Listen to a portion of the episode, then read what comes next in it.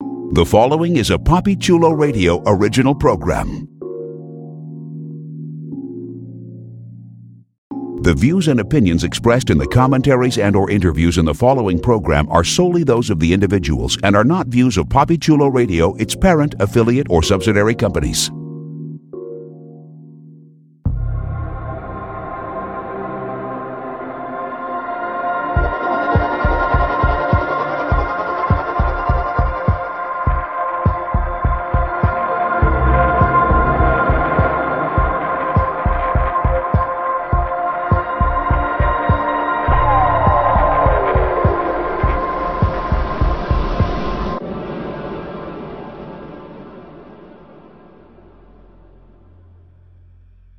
Welcome to the Central City Chronicle, the unofficial The Flash internet radio show exclusively on PapiChuloRadio.com.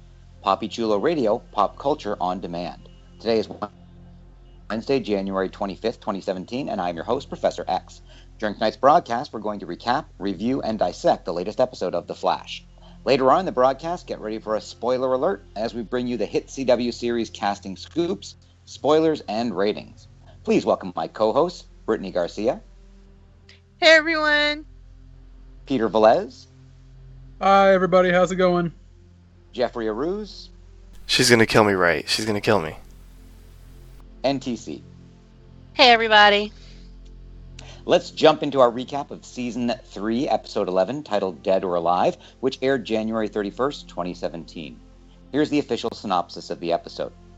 Barry and Wally work together to bring down some baddies, and we once again get to see Wally basking in the glow of being Kid Flash. We also see H.R. narrating his own version of the story, which seems like just a bit of harmless daydreaming.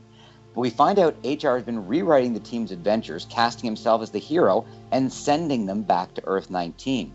Unfortunately, dimensional travel is forbidden on Earth-19, so H.R. is ticking off the wrong people, one of whom shows up to arrest him. She is, of course, Gypsy, who we met last week. She has a very similar set of powers to Cisco, but has been using them a lot longer and is way more proficient. Rather than let Gypsy take H.R. home to face the music, which is a death penalty, Cisco challenges her to trial by combat, or maybe just drinks, or maybe some Thai food. Gypsy's hot. Gypsy accepts, at least the battle to the death thing, not sure about her feelings on Thai food, so we see Cisco frantically training to try to up his game. He gets help from an unlikely source, Mr. Sunshine himself, Julian. Julian has analyzed Gypsy's technique and found a weak spot Cisco might be able to exploit. Gypsy and Vibe face off, and thanks to Julian's intel, Cisco gains the upper hand. We also find out Cisco's a lot more powerful than he's been letting on. Gypsy promises to let H.R. live, but she will have to tell everyone he's dead, which means he can never go home again. Over on the B storyline, Iris is investigating a dangerous group of armed smugglers. She cons Wally into helping her out, but takes some big risks. Turns out Iris is worried that her life won't have meant anything, and she's going all Lois Lane to make her mark. In the end, she gets the story, Cisco almost gets the girl, and Barry gets an idea.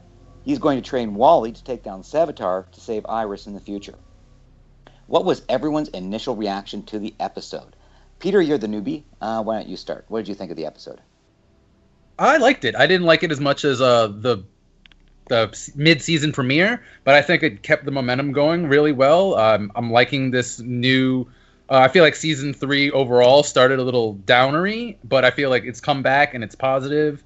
The team's using science and friendship to stop bad guys, and I love it. I thought it was good.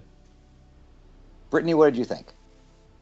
I have to agree with my fellow co-host here, Peter. I thought this episode was great. I feel like we're kind of going back to basics of what The Flash is. You know, I don't mind some downtime because I am like more of an Arrow fangirl, and it's always, you know, dark in Star City. So when The Flash has some of that, I'm okay with it. I can rationalize it. But here, it was the focus was mainly on Cisco and some of H.R., and I know H.R. is not really a fan favorite for some of the fandom, and I'm included in that, but I thought this episode was really well done. We got a little bit of everything, and I think they made it fit so well in this episode, and I was just able to enjoy all of it. I had some laughs.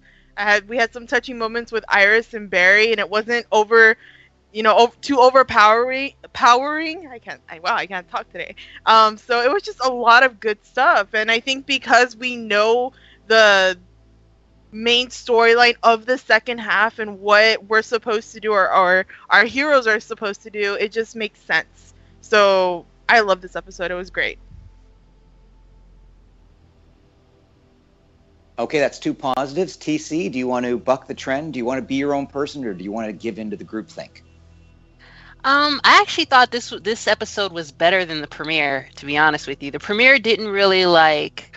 I mean, it was decent, but it didn't, you know, really grab me. This episode, it like you said, it felt like it was returning back to the old Flash, you know, with fun and kind of... It wasn't as much of a bummer. We did get to focus a lot on Cisco, and he got a lot of great quips in, which had me just rolling. I couldn't... It was too much. And, you know, like, there were a lot of elements that I really, really enjoyed. And it did focus a little bit on H.R., which I am not still a huge fan of, but it brought him into the fold, and it kind of, like, gave him more of a presence. And you know, I mean, there are a lot of things that weren't shocking. Like, yeah, of course, he wasn't going to return back to his old home, but I liked the incorporation of Gypsy, so that was pretty cool. So, yeah, and all in all, great episode. And Jeffrey, rounding out the crew? I am on the hype train. I guess all I have to do is just, where's my mouse? Copy, paste, because everything that everybody said is what I am feeling. I'm loving the lighter, sort of like back-to-basics tone of this half of the season. I mean, we kind of needed the more serious tone in the first half because of Flashpoint and the ramifications and people finding out and all that kind of stuff. But I love that we're finally back to, like, the old vibe, no pun intended, of The Flash, where it's a little bit lighter, it's much more fun. This really was an episode for Cisco and HR to shine.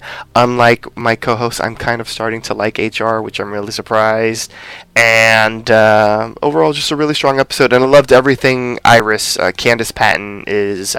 fantastic. I'm loving what they're doing with the character, and that whole awkward scene about we'll talk about it with Joe and what Joe was thinking, like, had me dying because it was fantastic.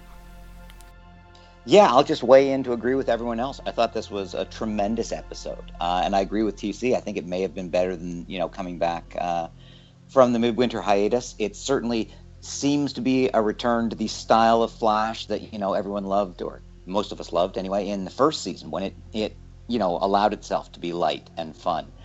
And part of that, of course, was, you know, having the confidence to focus on your secondary characters, you know, giving, you know, Cisco the chance to run with the ball pretty much for the entire episode. HR to a lesser extent, as well as, you know, Iris establishing herself. So I do hope it's something they continue to do. I mean, we've seen the secondary characters, you know, get some arcs and stuff, but this was really nice to see Cisco try that, as well as we'll talk about when we talk about the episode, possibly planting some seeds for future episodes. But before we get into that thorough recap of the latest episode of The Flash, here's our announcer with a few reminders on how you can interact with us. Like us on Facebook, facebook.com/The Central City Chronicle. Follow us on Tumblr, thecentralcitychronicle.tumblr.com. Follow Papi Chulo Radio on social media. We are on Facebook, Instagram, Tumblr, Twitter, and YouTube, at Papi Chulo Radio. Do you have any questions, suggestions, comments, or concerns? Email us via contact@papichuloradio.com. Help support Papi Chulo Radio financially by visiting gofundme.com/Papi Chulo Radio. Are you interested in joining the Papi Chulo Radio team as an on-air personality or blog contributor? Email talent@papichuloradio.com. Binge listen to your favorite Papi Chulo Radio programs by visiting papichuloradio.com/archives. You can also download tonight's broadcast and the rest of the series through iTunes. Just search for The Central City Chronicle and subscribe. Thanks, announcer. Let's start at the beginning. We got to see Barry and Wally really working together. It's obvious that they've been training. It's obviously that they're learning, you know, how to work together as a pair. What did you guys think of the two speedsters together? Jeffrey, let's start with you. I thought they were awesome. As everyone here, besides our newbie, should know, I am on the team Kid Flash hype train. I'm loving seeing Barry and Wally work together as like a mentor-mentee type of thing, where Barry is really like teaching Wally like the skills of the trade. He's getting his sort of like Oliver Queen moment of when Ollie sort of was advising and being there for Barry when he was starting off his flashness. So I thought it was awesome. Wally is very different than Barry in style. Like, Wally really is like loving the limelight, and so he's kind of like the millennial generation superhero. He'll take selfie. I hope that he's like, he does the whole like vibrating his face thing, so it's not like a clear shot. Kind of like how Barry does. They haven't been using that effect, so I don't know if it's maybe the budget and whatnot, that they're doing spectacular things with people that vibe and that kind of thing, so they can't always show that effect. But I hope that he's like vibrating his face so that he's unrecognizable. But I think it's awesome. I'm really enjoying seeing them work together, and it's much better than the dynamic that Barry and Wally had before, where Barry really was like, "No, Wally, you can't do that. No, Wally," and then Wally sulks out the room. So I like that they're working together, and they make a great superhero duo. TC, what were your thoughts when you saw the two speedsters working together? I agree with Jeffrey. I'm starting to get on the whole Kid Flash team now. He's not nearly as aggravating or annoying as he was previously. And it may not have been entirely his fault, but here I love seeing him work with Barry. I love like Barry's reaction to Wally and his excitement. I mean, there's no like, resentment or kind of like jealousy or any of that, because, Wally is getting faster. And it's like Barry's kind of looking at it as like, pride, in his student. So I love that, and they're working more as a partnership. I just don't want that to change. It's also kind of nice that Kid Flash still has that that enthusiasm, that sense of wonder that Barry had back in season one.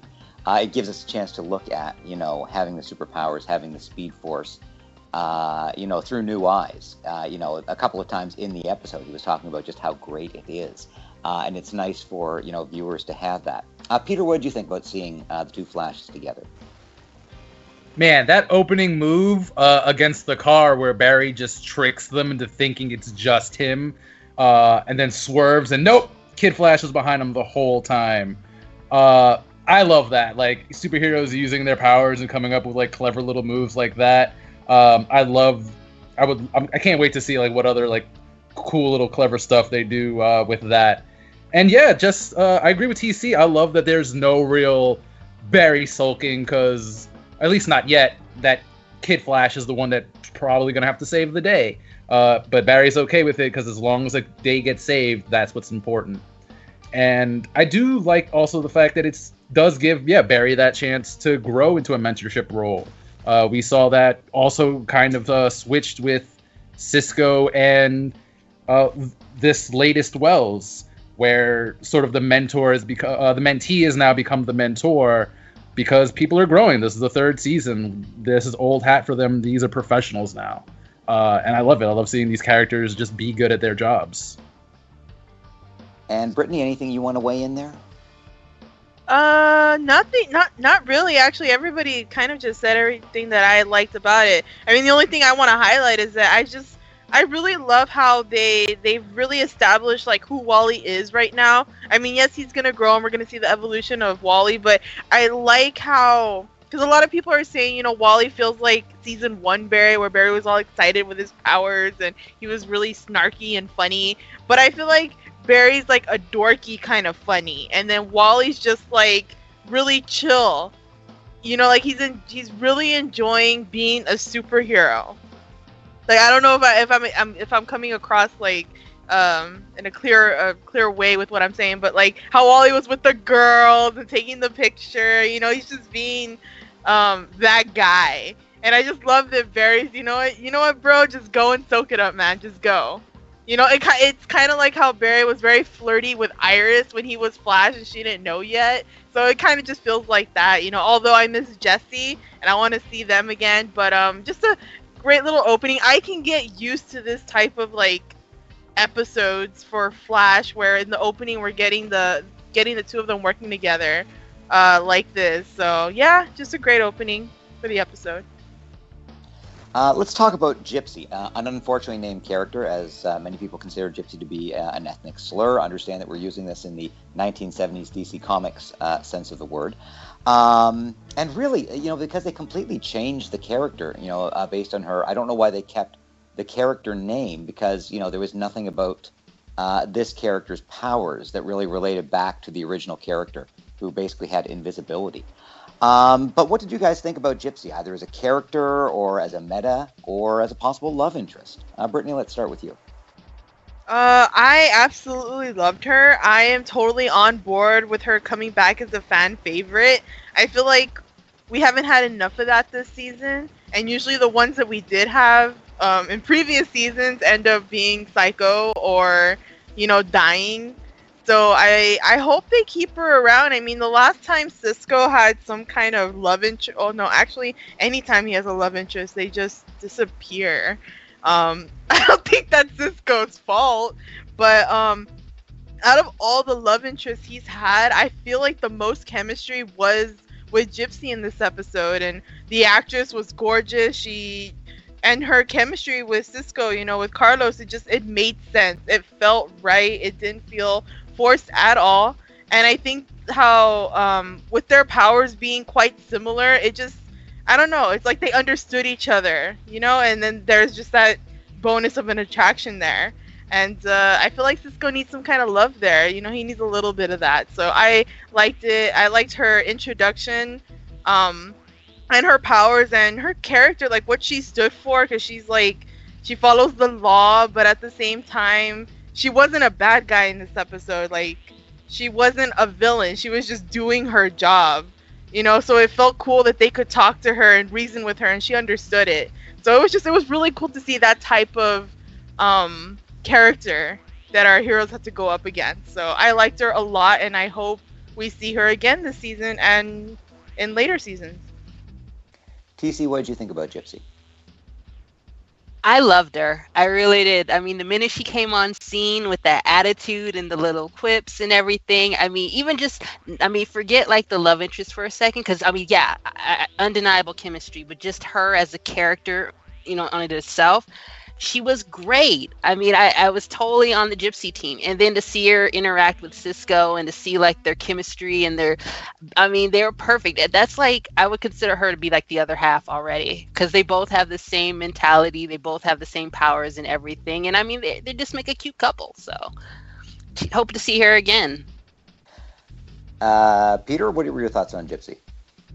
Ooh, my first disagreement with the panel. I'm excited. It was nice having you here. Cut his microphone. Cool. Cut his microphone. Thanks, man. No, I liked everything that was individual about Gypsy. Like, I did like her attitude. I did like just sort of the way she carried herself. The bit where she has the two large duffel bags full of coffee ready to go back home. Like, that was a great bit. But like Professor brought up earlier, she's just she's a completely different character from the comic. Her name is even sort of the opposite of what she's doing. Like, gypsies are known for traveling wherever they want to go and, you know, just being sort of free, where she's doing literally the opposite. She is trying to get a free traveler to come home and stay home forever. Also, that costume had those like weird leather cups sort of around her boobs that I kind of like kept staring at and was like, why? Everyone else just has regular jackets. But yeah, that's just me, I guess. It could be part of her, you know, distraction attack, because it clearly worked on Cisco. Jeffrey, what were your thoughts on Gypsy? Well, apparently Peter is not on the hype train.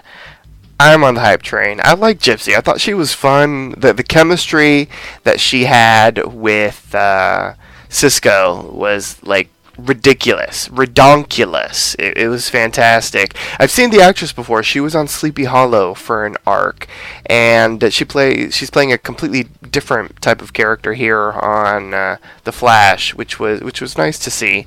And I just thought she was awesome. I don't follow the comics, so I had read that invisibility was part of her powers. I wasn't sure if we were going to see that. Obviously not. But I thought she was a great addition to the show, and I'm looking forward to seeing her back, because we've got to see her go and get some Thai food with Cisco, even if we are a primitive Earth. Well, you mentioned, the possibility of her coming back to visit with Cisco. And, you know, they certainly hold that option open, right, because she's someone who can effortlessly travel between worlds. So, theoretically, she could be there for any reason. If, Vibe is having trouble with his powers, something like that, she could be there as someone to talk to or just someone to pop over and visit. It wouldn't be surprising to find out, like, 4 or 5 episodes from now, we find out that, Cisco is, popping off to another universe, so to speak, to see his girlfriend on the sly. Although, given that she comes from a world in which, interdimensional travel is frowned upon, that might create some tensions.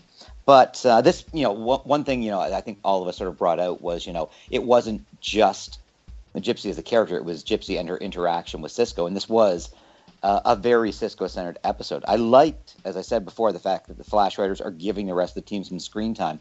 What did everyone think about Cisco's arc in this episode? Peter, let's start with you. While you're still here. Yes. So at the beginning of season 3, they angst up Cisco a lot. They killed off Dante off screen, and they sort of created that rift between him and Barry. I can sort of see why, to give Carlos Valdes a little bit more range, so that he's not just the jokey guy in the cool t-shirts all the time. And I feel like they sort of kept a little bit of that. Like, there he does have that sort of odd relationship with H.R., but it was explored in this episode, and it felt earned as opposed to just sort of like cheap angst.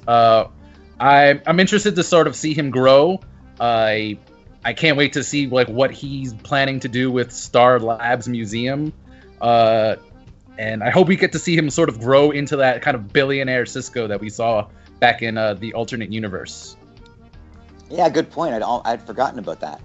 Jeffrey, what were your thoughts about Cisco in this episode?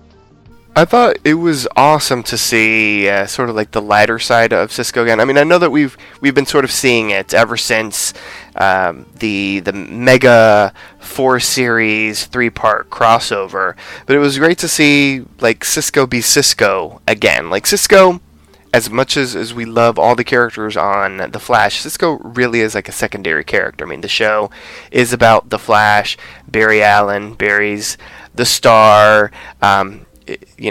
If it would be all about Cisco, it would be called The Vibe, but that might be a very different kind of show. Right, Brittany? Yes. Yes. And so, I was going for the dirty joke. Nobody got it. It's okay. But it was fun and lighthearted, and Cisco is back to being Cisco 100%, and he does have that interesting relationship with HR, which I really liked seeing them explore, and Julian is now part of the team, and so it was great to see his dynamic with Cisco and everyone else. It was just interesting to see. I really feel like this was a very strong episode for Carlos Valdes, and I loved seeing what they did with Cisco in this episode, and I'm curious to see what they do with him in future episodes, because we sort of got the feeling after Flashpoint that Cisco did have stronger powers, and that wasn't really ever explored again. We've seen him do some neat stuff that we hadn't seen him do pre-Flashpoint, so I'm glad that Gypsy was the one that was hey, you're holding back your power, you're much stronger than this, what are you doing, I'm basically kicking your ass, and that kind of stuff. So I'm glad that they brought on another Viber to basically not necessarily school Cisco, but to make Cisco realize that he has a greater potential in his vibeness. Well, you brought up an interesting point about Cisco and a reveal that we got about him in this episode, which is that he's more powerful than he's letting on. Now, there's 2 ways of interpreting that. Either he knows on some level how powerful he could be and he's consciously holding back, or it's just that, he hasn't practiced, he hasn't trained, he hasn't developed his powers as much as he might. What do you think the answer is, and what do you think this means going forward? Is that for me? Jeffrey, yeah. Okay. Point, so I think he hasn't practiced. Well, let me remove the I think. He hasn't practiced. I mean, obviously, because we have this whole 24-hour practice session that he had to do. So I don't think he's been practicing. Like, he did some awesome stuff in the very beginning, like post Flashpoint, before he was still not angry at Barry, but I don't think he really ever gets the chance to like go out in the field to really maybe hone his skills. Maybe it might be a conscious decision. You know, he likes being behind the desk, and he's really, you know, he's not that. I don't want to say he's not that curious about honing his skill, but like maybe he doesn't really feel the need to, because we have Barry as the Flash and Wally as Kid Flash. So maybe it's some of that. I don't know, but I feel like now in particular, he's really going to be trying to hone his skills a little bit more. TC, what did you think about Cisco in this episode, and where do you think we'll be going forward with him? I thought it was great. We got to finally explore, you know, Cisco's abilities and the range of his abilities. I think there's a callback to when Cisco, Barry, and Wells traveled back to Earth 2, and Cisco ran into evil Cisco, his alternative self, and that when evil Cisco told him, you know, you really have no idea what we can do, and he kind of vibed him, you know, backwards. And that, I think that was like a hint to Cisco, like, wow, this is what I'm capable of. I can't just travel through worlds. I can also do this stuff. So they've been setting it up little by little ever since, I think, that point, just to kind of like throw hints out there. This episode was great because it got to focus more on that. And yeah, there's a lot of places they can take it. I don't see him going out in the field as much along with Barry and Wally. Only because he kind of, I mean, he's the tech guy. I mean, yeah, he has these powers and abilities, and, you know, he's not just this kind of like cardboard character, but at the same time, he still has his place, you know. I mean, I can't really vision him being out there in the field with Barry and Wally, because it is kind of like Barry's show. And I mean, him being Vibe, I don't see him really kind of obstructing that.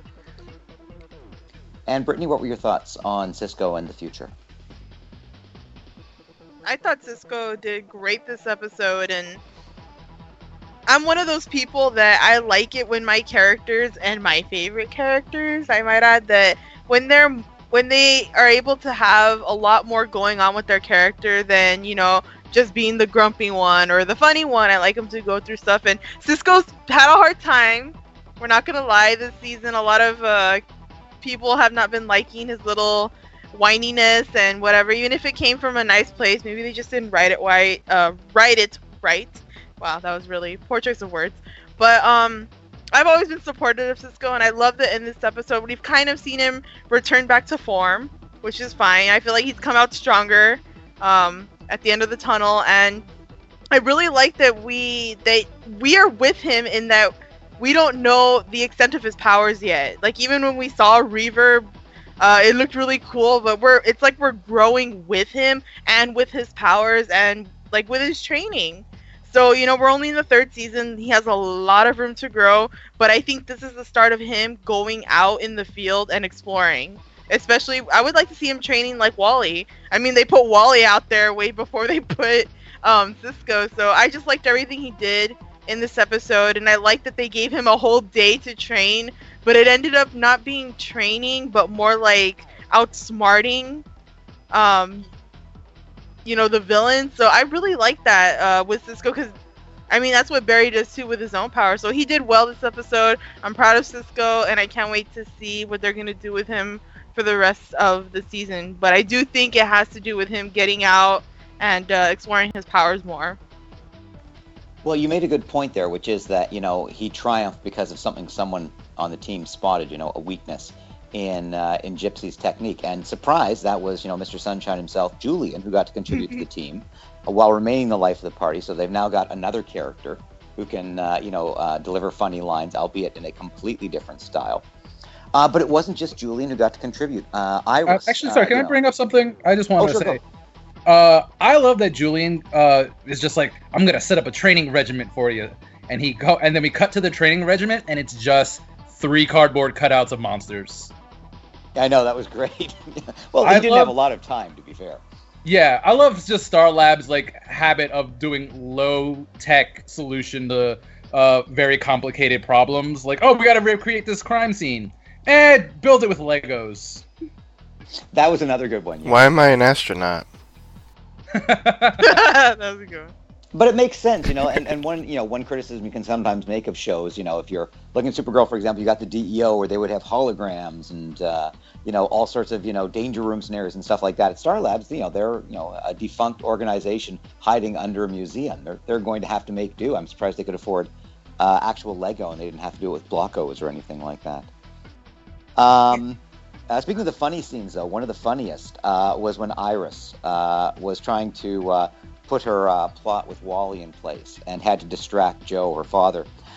She's trying to distract him while Wally photographs some police evidence. What did everyone think about the scene between Iris and Joe? TC, let's start with you. I thought that was great. I really did. And the first thing I thought about was Bart Allen. That was the first came to mind when she started kind of alluding to like, oh, well, we should expand the family. And Joe looks like he's about to keel over with a heart attack. And it was such like a cool little daughter and father moment. And I really love that. I really love that scene. But yeah, like, what do you think you prefer, cats and dogs? That was hilarious. Like, he's like, man, as long as it's not a kid, I'm happy. Brittani, what were your thoughts? I thought it was great. I think Joe is just so...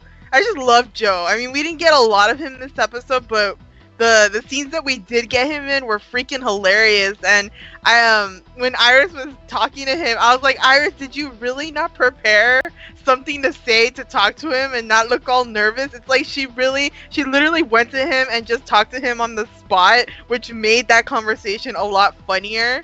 So, but I totally guessed that she was going to go with a pet.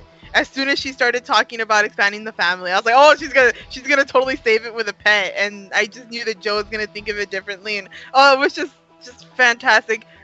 Just the writing like that is just like why I love The Flash. It's like a good little giggle or chuckle that you have there, especially with the way Joe is with Barry and Iris. He's like, I like you guys together, but that sometimes don't talk to me about it, but sometimes it's okay. Like it's a little awkward, but it's funny and I like it. And a lot of that isn't just the writing; it's, you know, the delivery. You know, the actors all got to do a lot, and you know, Iris, you know, later in the episode got to do something very different. Before we get to that, Peter, what were your thoughts on the Iris and Joe scene? Oh, I agree with everybody. That scene was just perfect. Exactly what I think we were all sort of talking about when we were saying like the classic Flash. We're gonna have an awkward conversation to distract from superheroing going on. Everybody sells it. Candace Patton sells it. Jesse Martin sells it, as always. Great scene. Although you'd think if anyone would be used to the sound of a speedster in the background by now, it would be Joe. You know, he just, you know, feel the wind move. It's like, oh, Barry, Wally, who's that? Jeffrey, what did you think of the scene? Yeah, I agree with everybody. I thought it was a fun scene. It was just beautifully done. I loved sort of like the setup to the scene in that Iris had the idea, although it was very beneficial to her because of what she's trying to do, trying to get the scoop on this major story of like going to Wally and saying like, hey, you know, because of Flashpoint, pre-Barry, like trying to return things back to normal, like we were a crime fighting duo. Let's, you know, fight crime together. And it was great seeing Iris with Wally. They have a great brother and sisterly dynamic, and then like having this plan that wasn't really a plan because Iris was kind of winging it with Joe, and seeing it, and like, you know, her not knowing how long to like continue on with this ruse, because you could see it in her eyes because she kept on like trying to see when the file was going to come back, was great to see as well, because she was kind of like, oh shit, like, do I prolong this? Can I stop now, because it looks like, you know, Dad's about to keel over. Yeah, and again, kudos to both actors for selling that scene so well. I mean, they really made it come alive, and they really played up the humor. But later in the episode, we get to see, a very different side of Iris. She's taking some dangerous risks to get her story, basically daring a bad guy to shoot her because she's apparently so confident that because she dies in the future, she can't die now. What do you guys think about that whole scene? Jeffrey, let's start with you. Yeah, that was really strong, because like when she got all bold and started approaching the thug with the gun, with the not just a gun, but like a futuristic tech gun, I was like, wow, like this guy is either gonna shoot her instantly or he's gonna be like freaked out that this, person is approaching him with like a loaded, while he has a loaded weapon and then they are weaponless. And obviously it served as a bit of a distraction because he got all flustered like, what the hell? And it gave Wally the chance to like, knock him out and, take the gun away from him and that kind of thing.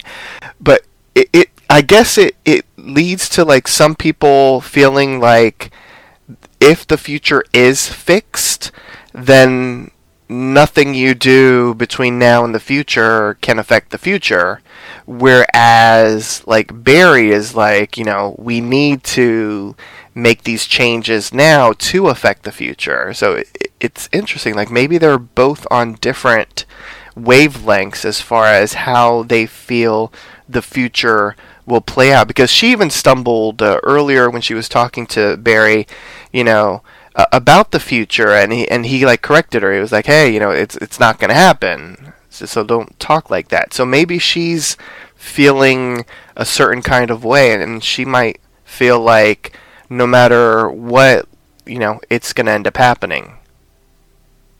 I just want to add a little PS to that, which makes me like, everyone needs to tell Joe, because if he... a lot of the fandom feels like they are going to be able to change the future and that Iris won't die and maybe someone like Joe will die. Like, Joe needs to know, damn it. Like, it's just so heartbreaking that all this was going on with Iris and he was obviously pissed about what she was trying to do. And like, they could have easily explained it away, but like, hey... she thinks she's gonna die anyway, like, so she's doing all these gutsy moves and this, that, or the other. So they need to tell Joe. Someone tell Joe. Peter, you're new. Send him an email. #TellJoe. I'm not telling Joe. TC, what did you think of that scene in the warehouse? Well, I got a sense that it goes back to what Iris was saying to Barry about how she felt she needed to do something while she was, still around, despite maybe dying in the future. I don't think so much if she knows exactly if she's going to die in the future or not. I think what that was about in the warehouse was that it was more important to her that she did something that mattered now, rather than focusing on what was going to happen in the future. I don't think it was so much the fear of not dying or dying there, but it was her fear, like she said, of ending up like her mother, of not doing something. And, that's actually really excellent, because it goes back to like where a lot of these, I guess, criticisms have gone about her character, about how she does, what is her contribution to the team? What does she do? She's just a love interest. She's not like Felicity or who has all these special gifts. And she's always kind of had a little bit of that doubt herself on the show. And I think it's brilliant now that it's kind of brought back to where, I've been here this whole time, and I, I'm a journalist. You guys forgot I'm an investigative journalist. I want to help people on the ground level, and this is how I can do it. And so here, now that she knows, she can possibly die, I think that persuasion is even furthered. The fact that, I need to do something to contribute. I'm not going to just sit here and wait to die or watch everyone around me, contribute. And here I am just worrying. So I think that motivated her more than dying in that scene, was just dying and not doing anything that mattered. And that raises, an interesting point from the character going forward. Will we see more of this risky behavior on Iris's part? What do you think about that? Was that okay? Yeah. I don't think she may not. I don't think she's gonna be taking that many risks. As far as I think in that, it was just to kind of push a point of where she was and where her mindset was. Barry made a point where if you keep acting this way, then Joe is gonna find out. And just it's true. Like, I think at some point it's either you're going to end up either, you know, he's either going to end up finding out or you're just going to have to tell him. But something's got to give because Joe ain't dumb. You know, he can catch on pretty quick, and he already senses there's something going on, especially with his daughter. So her behavior just may let the cat out of the bag without them even having to say anything. So, Peter, to you, what did you think first about the scene in the warehouse, and secondly, what do you think we'll be seeing with Iris's character going forward? Oh, I thought that scene was great. Like, Candace Patton's definitely putting that on her reel. Like, she's shopping that scene out to producers everywhere. It's like, put me in an action film. Put me in your next Oscar drama. Like, that she went to work that day. She's, I'm going to come in and act. That was a great scene, especially when she walks into the gun. So it's just point blank at her chest. Fantastic. I do think, though, that she's gonna keep taking risks because Iris is, this has kind of always been her jam. Like, they even allude to it in part of the episode where Barry's like, yeah, you never really listen to me. She's like, yeah, you're right. I kind of don't listen to you. You know, she's the plucky reporter. This is what she does. This is her contribution. So I can see her definitely, like, just keep throwing herself into the deep end, because she does want to contribute to stopping her own death in her own way. And Brittani, what do you think of the scene, and what are your feelings about Iris' character going forward? I think I'm actually really happy with where they're taking Iris, and actually it's kind of predictable. I felt that once she found out, she was not going to sulk, and she was just going to actually do something. And not so much to contribute to her, you know, not dying in the future, but I meant something with her job. And it's also, I mean, I don't know if the fandom or any fandom is, you know, serious when they're like, well, our characters, you know, do they even have a job? Do they even go to work? It's like, why do you want them to film them at work when you would rather see the scenes of when they're taking down metas or something with the main plot instead of them at work, you know? But it's good to have an episode where we're reminded that, yes, they do go to work, and yes, they're doing stuff. Like, I haven't seen Barry go to work in, like, I don't know how many episodes. So, you know, it's just whatever, but Iris is a reporter, and that means she's going to want to be in the field, and I think she took it a bit too far, but I understood why, and I like it, though, because I think to her, you know, because Jeff was saying it earlier, I think to her, she's kind of coming to an acceptance, I think, that it may not end well for her. I think she's being a realist. I think she's kind of, you know, like, you know, I need to leave my mark here just in case. It doesn't matter how much Barry tells her, you know, I'm going to save you. I think she's just kind of, you know, well, the plan B is, you know, if you don't save me, I'm going to die. So I want to do something worth it. Not just this story, but many more stories. But I do think that this is how Joe is going to find out. And it's not going to be pretty. And I'm torn. I'm torn between I want Joe to know, but I get why he shouldn't know. But it's going to suck if, you know, our theories about him being the one to die and he doesn't get to spend time with his kids like he should have, or with Iris in particular. So, You know, there's a lot of mixed feelings here, but I totally get both sides. But Joe, he's a detective, first of all. And remember, we had a whole episode about his instincts and his gut feelings. He's going to find out whether it's going to be, like, in his face, like, oh my God, or he's going to be investigating on his own and, like, watching his kids and just knowing that something's going on. Just to correct you, though, Brittani, Barry did go to work in this episode. Number one, he was on a crime scene. Oh, yeah. At Jitters. Yeah, I forget it. And number two, Julian, like, you know, busted up his little conversation with, I think it was Cisco and Caitlin, or Cisco and H.R., and he was like, you know, Alan, we need to get to work.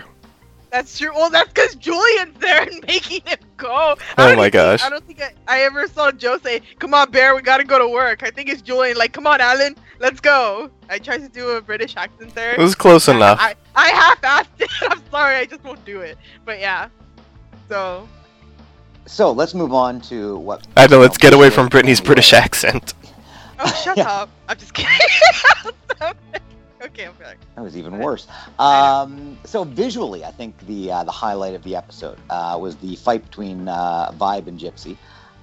It wasn't just, visually stunning and really showed, Cisco using his powers, but, Cisco was able to maintain his character, getting off some clever lines.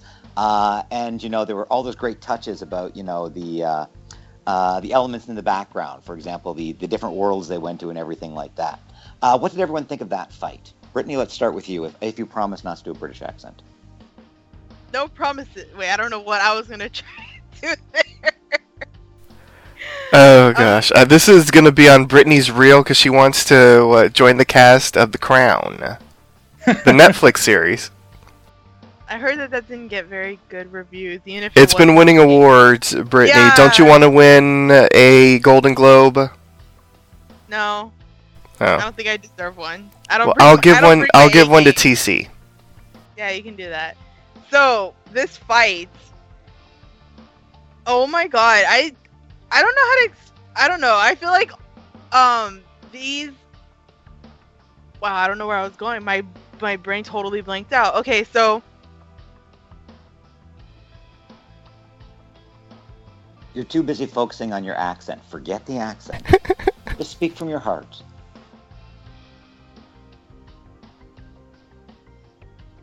And while we're waiting for you to find your heart, TC, what did you think about the fight between... the Golden Globe winning TC. The Golden Globe winning TC. Golden Globe nominated. I mean, wow. What did you think about the fight between Gypsy and Vibe? First off, not a Golden Globe. I'd rather have a BAFTA. It's more distinguished and Britishy. Oh, second, God. You really have to nail the accent for that one. Okay. Brittani will never win a BAFTA, though. Okay, blokes. Well... what I think, I actually really, it took me aback. I was so shocked. I know everyone caught it when they clipped into National City and ended up in CatCo. That blew my mind. I was like, oh my God, Supergirl, CatCo. So that was hilarious. I just wish, it'd be great if they had like the character from there rather than just, a standby viewing it. But yeah, that was. She's cool. A character. She's James Olsen's assistant. That's her, his actual assistant. Oh, she was the one that got banged by Mon-El in the copy room. You see, how would I know? I can't remember that. Hey, it'd be cool if maybe Mon-El walked by and was like, whoop. Or like, James was like, huh? And dropped the paper. Like, what's going on? Like, I don't know.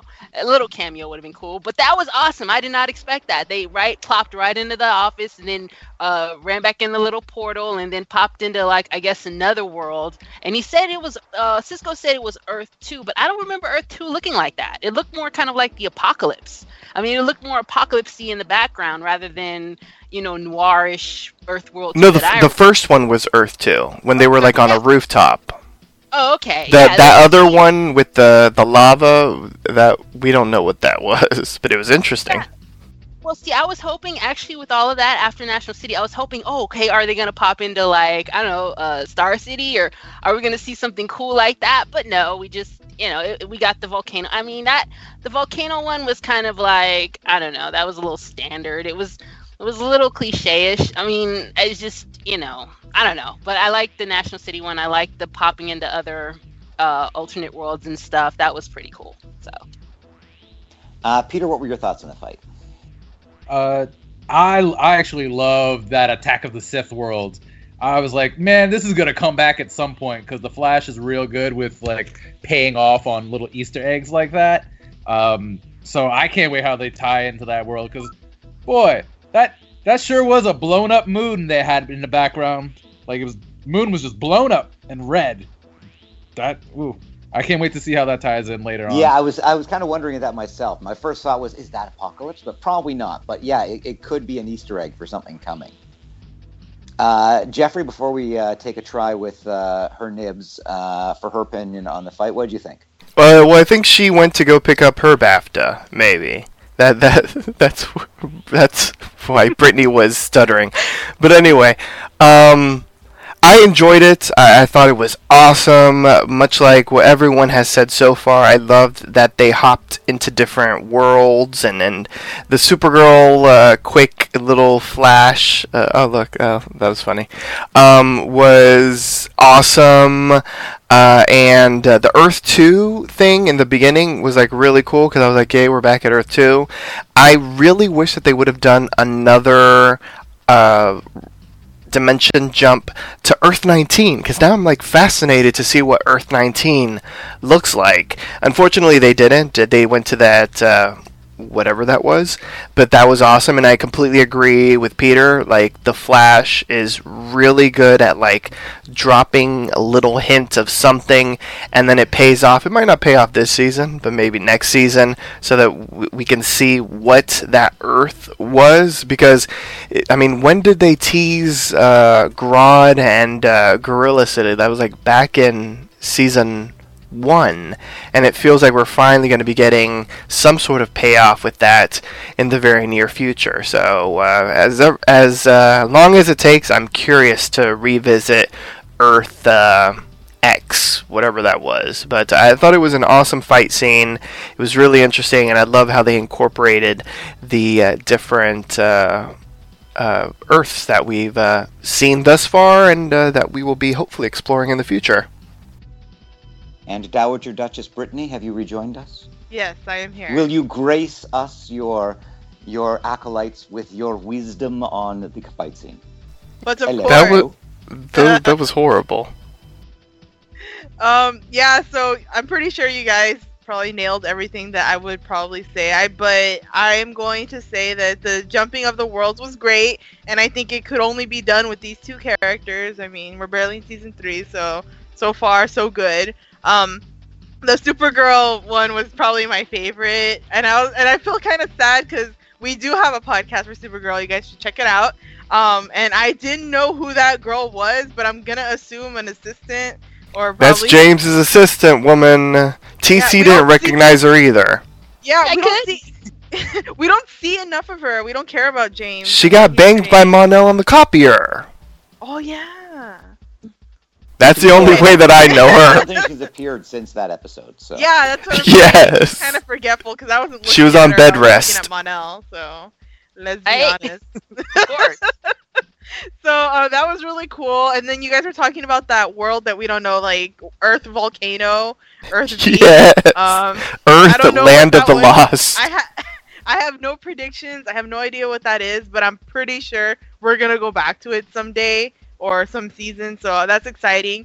At the end of the fight, though, I thought it was, since they were saying, fight to the death, and they kept saying that, I thought that it was going to end with him not tripping her, outsmarting her, but him, like, killing her. So when he tripped her, and they're like, oh my god, he won, I'm like, what? He didn't kill her, what are you talking about? Yeah, I'm not gonna lie.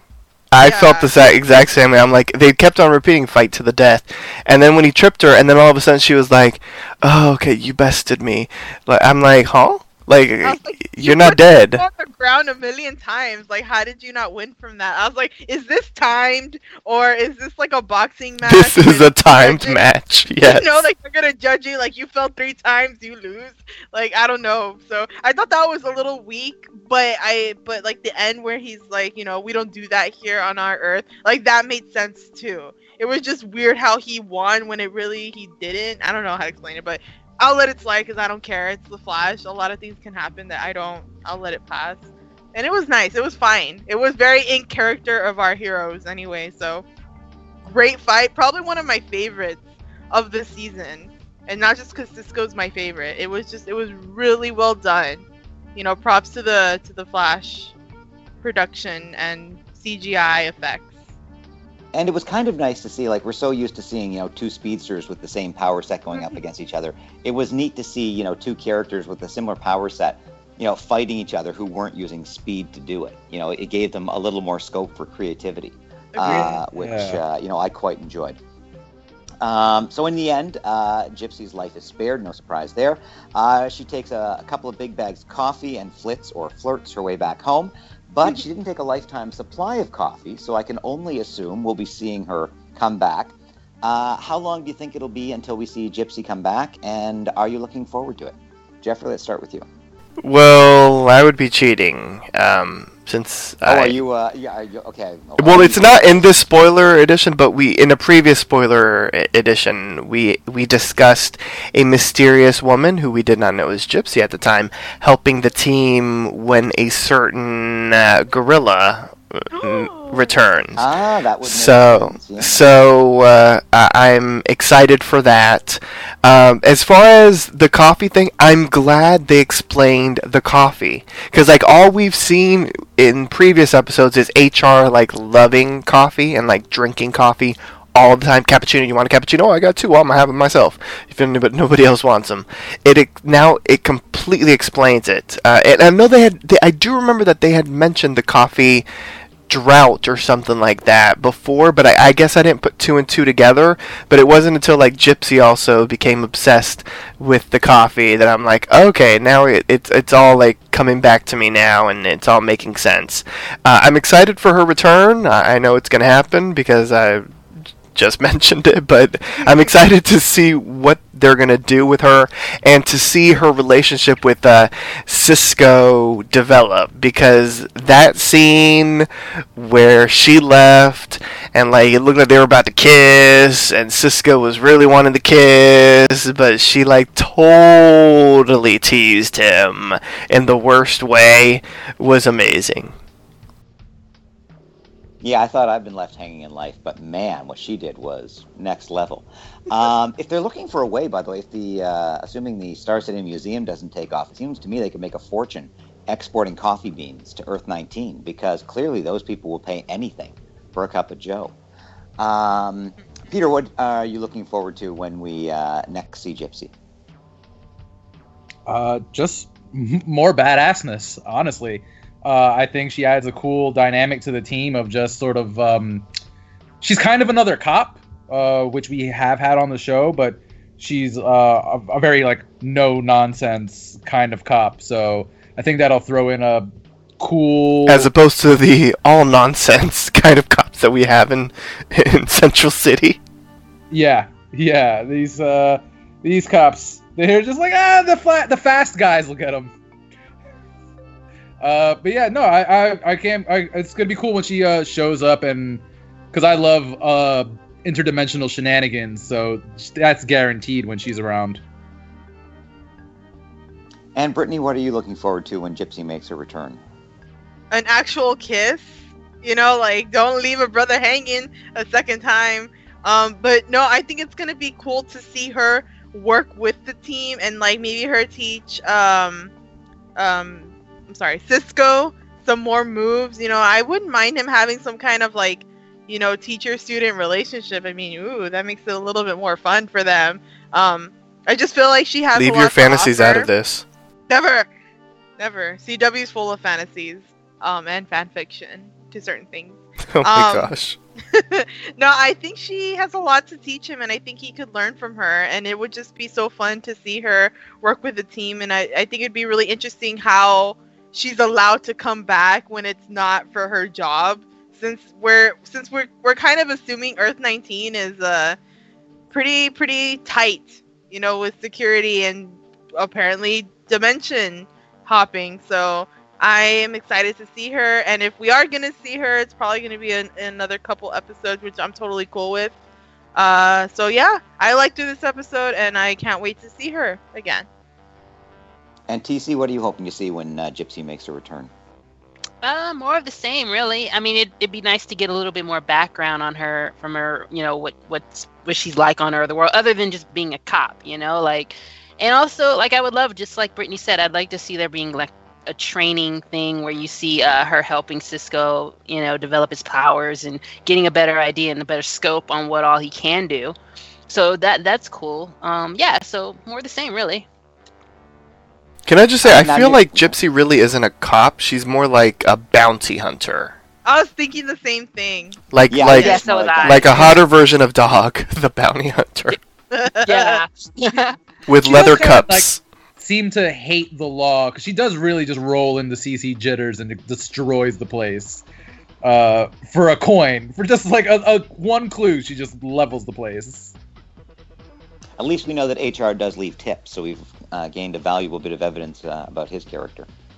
Anyway, near almost at the end of the episode, Cisco has a sort of, heartwarming, warm, fuzzy moment. He explains that he saved H.R. as a way of balancing out the scales because he felt he owed the other Harrison Welleses so much because they were always there to help Cisco. So H.R. asked Cisco to tell him about his doppelgangers. Now, was this just sort of a throwaway, warm, fuzzy moment to sort of wrap up the episode on a high note? Or do you think there might have been something significant? Yes. Peter was saying earlier, Flash always, telegraphs these things well in advance because Cisco said to H.R. that maybe someday H.R. would save him. So what do you guys think about? Is that tipping something that's going to come? Peter, let's start with you.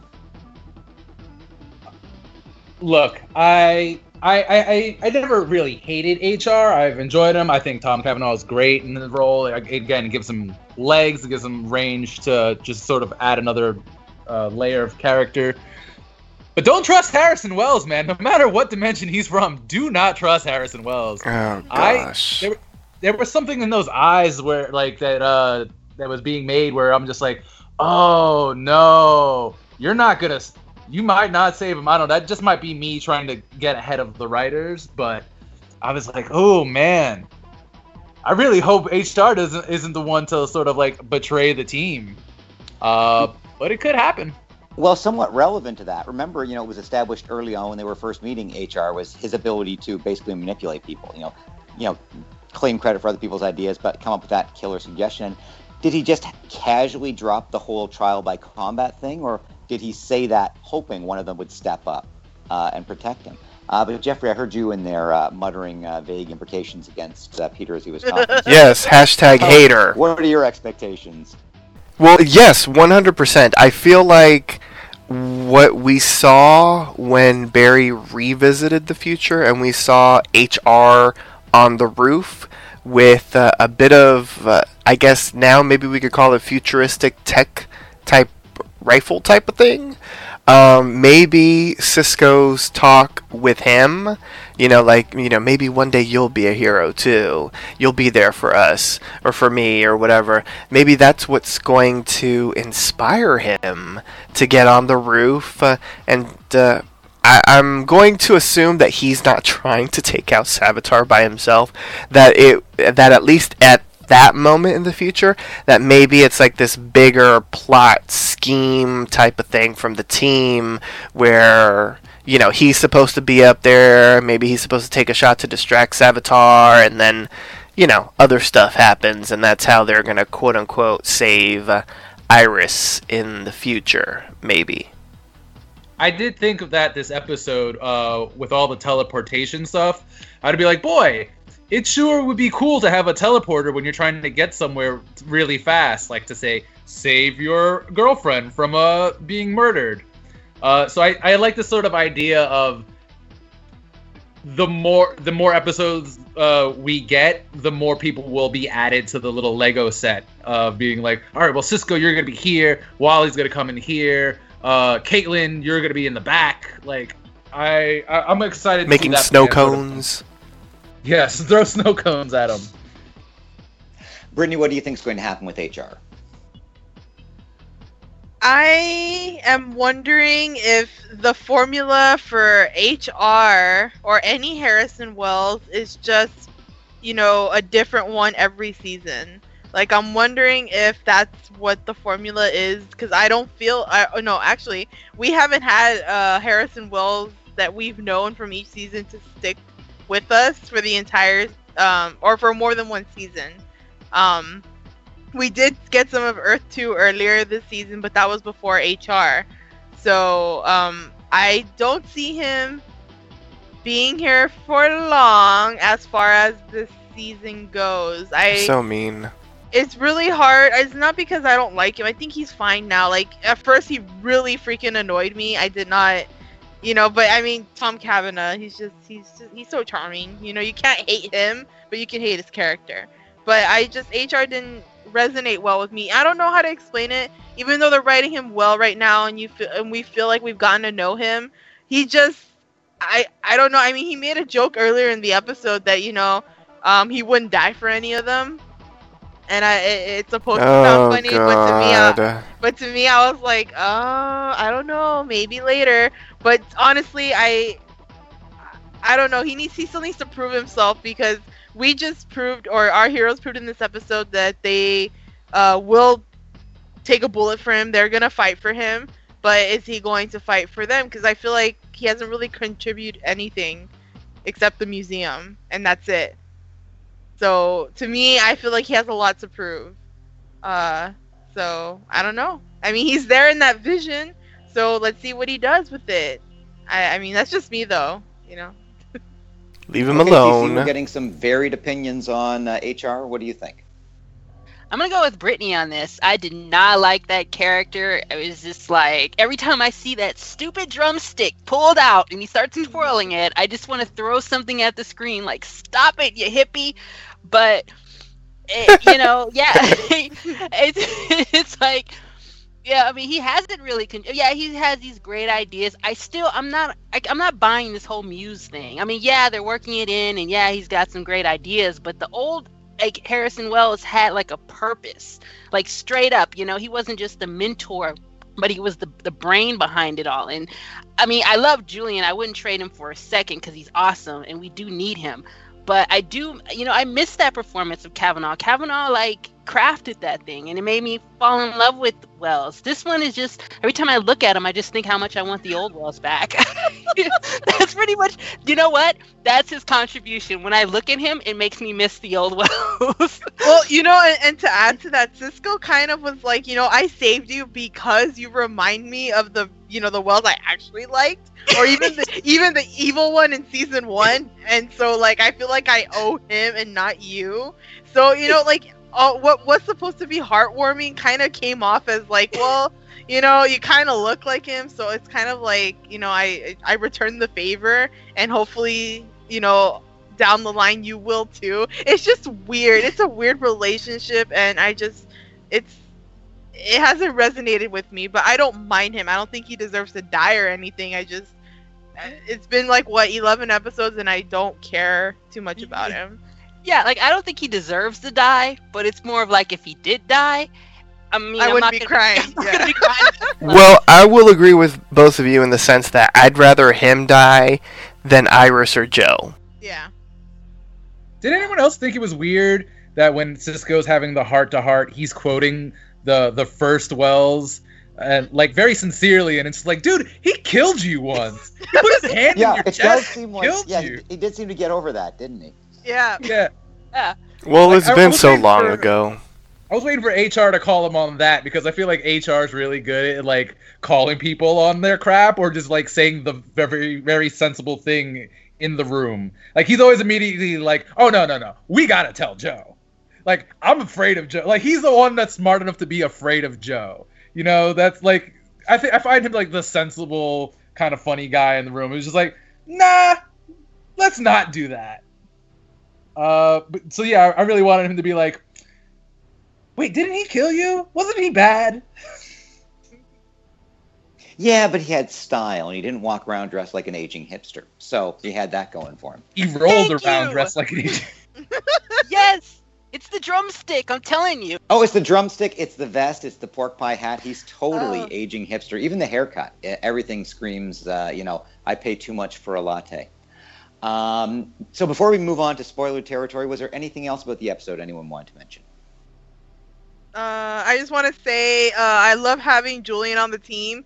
I feel like, even though our group is growing and we're adding more people to the team, it's like everyone has, like, their own kind of, like, character and what they add to the team. Like, old or Earth 2 Wells was, like, really snarky, dry humor, and I feel like that's gone to Julian, while Cisco has remained, like, the meta references, you know, and, like, the audience view, and then HR just saying some random stuff that is quite funny. I will admit, he said some pretty funny stuff. So I enjoy having Julian. I think he's a realist, and his dry humor just makes it a lot more fun. You know, Barry's like, I believe in you, Cisco, and Julian's like, well, that's not gonna do shit because he's gonna die. You know, it's fantastic. I enjoy Julian. And I'm so sad because I'm pretty sure he's gonna die this season. Oh my gosh! Oh, don't say that. Good. I love you, but I'm also. Brittany's killing them all. We're gonna be down to like half the cast by the time she's done talking. look, I understand this because he doesn't have any power, so they're not going to move him to Legends. He's just going to die. And if he's going to start dating Caitlyn, that's even more of a red flag that he's going to die. Oh, I see them going towards that. I'm just like, please don't hook Caitlin Snow up with yet another person that's just going to die. Yeah, I agree, but they're probably going to do it. You saw a lot of them together in this episode, just, you know, talking. And we need to work on your skills, like, all the time. every scene, we need to work on your skills. So, I don't know, but... Yeah, ever since Christmas, I'm like, oh, no, Caitlin, just stop dating. Never. Well, can you imagine being on that first date with Caitlin? Tell me about your exes. Well, they all developed superpowers and died. Yep. How about you? Oh, you mean I'm going to get superpowers? Yeah, exactly. That would be my thought. Well, it's certainly easier than exposing myself to radiation on a regular basis. What if they don't even get to start a relationship because she turns into Killer Frost before it even happens? So, there you go. And she's not going to be Killer Frost. She's going to be called, like, the Frosty Queen or something. No, you know, Killer Frost Nice. Gonna be Killer Frost. That I love that, TC. I totally am on board with that. I could totally see her killing him. Oh, that's better. I like that. That's totally a step up from Jay, because Jay started off evil and then she started dating him and then we found out he's evil. But with Julian, we already knew he used to be evil, but now he's good. So I mean, that's like kind of an improvement, sort of. Yeah, okay. But they still keep dying, but this time she's gonna kill him. That's a nice way to twist it. I like it. I'm on board with that. R.I.P. Ronnie. Well, with those confident predictions, I think it's time to move on to Spoiler Town. Fortunately, I'm here to confirm that they're all wrong for now. No, I don't know. It's time to get a little spoilery. Let's dive into some spoilers for upcoming episodes of The Flash. This is an official spoiler alert. Spoiler alert. Check out our official Facebook like page by visiting facebook.com/The Central City Chronicle. There aren't that many spoilers this week, so let's just get into what I do have. First up, it's the ratings. The Flash was viewed by 3.06 million total viewers with a 1.1 in the demo. It rose 0.2 from last week's series low. Over on EntertainmentWeekly.com, in their spoiler room section, we have a little bit of scoop on Gorilla Grodd. Here's how it reads. Gorilla Grodd will be wreaking havoc on Central City, and the two-parter will take place on both Earths, but Grodd isn't the only familiar face that'll appear on Earth 2. The team will go to Gorilla City. Executive producer Aaron Helbing reveals, we'll see where Grodd was sent, we'll see his standing amongst the other gorillas. There are some sequences in the two episodes that are unbelievable. They're epic and unbelievable in scale and scope. I've never seen anything like it on television. We also have some interesting information on the Flash Supergirl musical crossover event. CW star Rachel Bloom and the team from La La Land have submitted music for the episode. This is via TVLine.com. Rachel Bloom, the co-creator and star of CW's Crazy Ex-Girlfriend, has penned an original song for the big event. She tells BuzzFeed, titled Super Friends, the song is a duet with, presumably, a few meta-jokes thrown in for good measure between stars Melissa Benoist and Grant Gustin. Additionally, Benj Pasek and Justin Paul, the award-winning songwriting team behind La La Land's City of Stars, have penned the original song Runnin' Home to You to be performed by Gustin. Oh, I get it, The Flash. Runnin'. Explaining the impetus for her contribution, Bloom said in a statement, as soon as I heard that they were doing a musical crossover, I emailed CW President Mark Pedowitz, who connected me to Greg Berlanti and Andrew Kreisberg. I immediately offered them my services. As soon as they picked one of my song ideas, I hopped on the phone with my old robot chicken boss, Tom Root, and based on that brainstorm, I wrote the song Super Friends. I am so excited to contribute more to the upward trend that is musicals in television and film. Music can be one of the most amazing and efficient forms of storytelling and character development. Also, it was really fun to write a comedy song for two superheroes.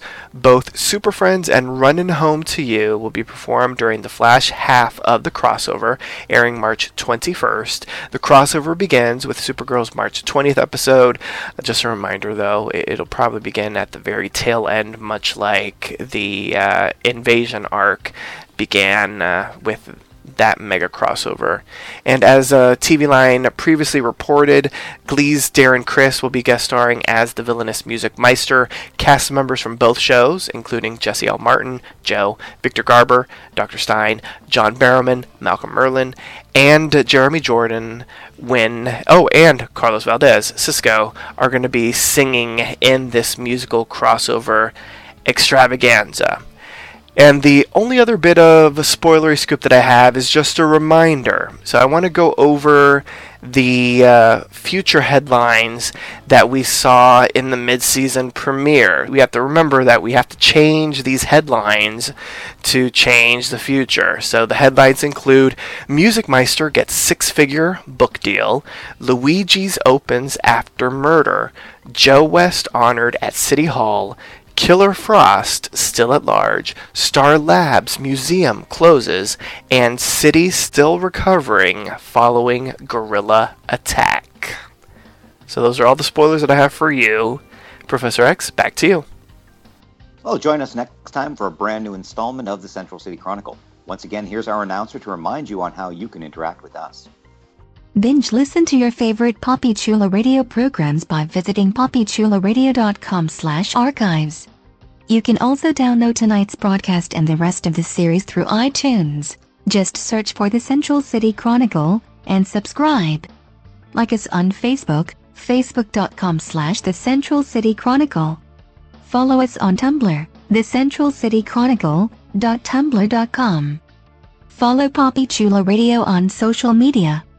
We are on Facebook, Instagram, Tumblr, Twitter, and YouTube at Papi Chulo Radio.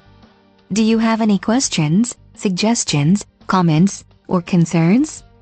Email us via contact@papichuloradio.com. Help support Papi Chulo Radio financially by visiting gofundme.com/Papi Chulo Radio. Are you interested in joining the Papi Chulo Radio team as an on-air personality or blog contributor? Email talent@papichuloradio.com. Thanks, announcer. Co-hosts, wish the listeners a good night. Good night, everyone. Good night, everybody. Bye, Central City. Bye. Was there an Australian who slipped in on that call there right there? Just at the end, there's that. No, I totally bit my tongue just now. Well, and for listeners, you've just learned the secret to doing a kick-ass Australian accent. Bite your tongue. Thanks for tuning in. Download new episodes of the Central City Chronicle every Thursday via iTunes and the Papi Chulo Radio archives. Good night.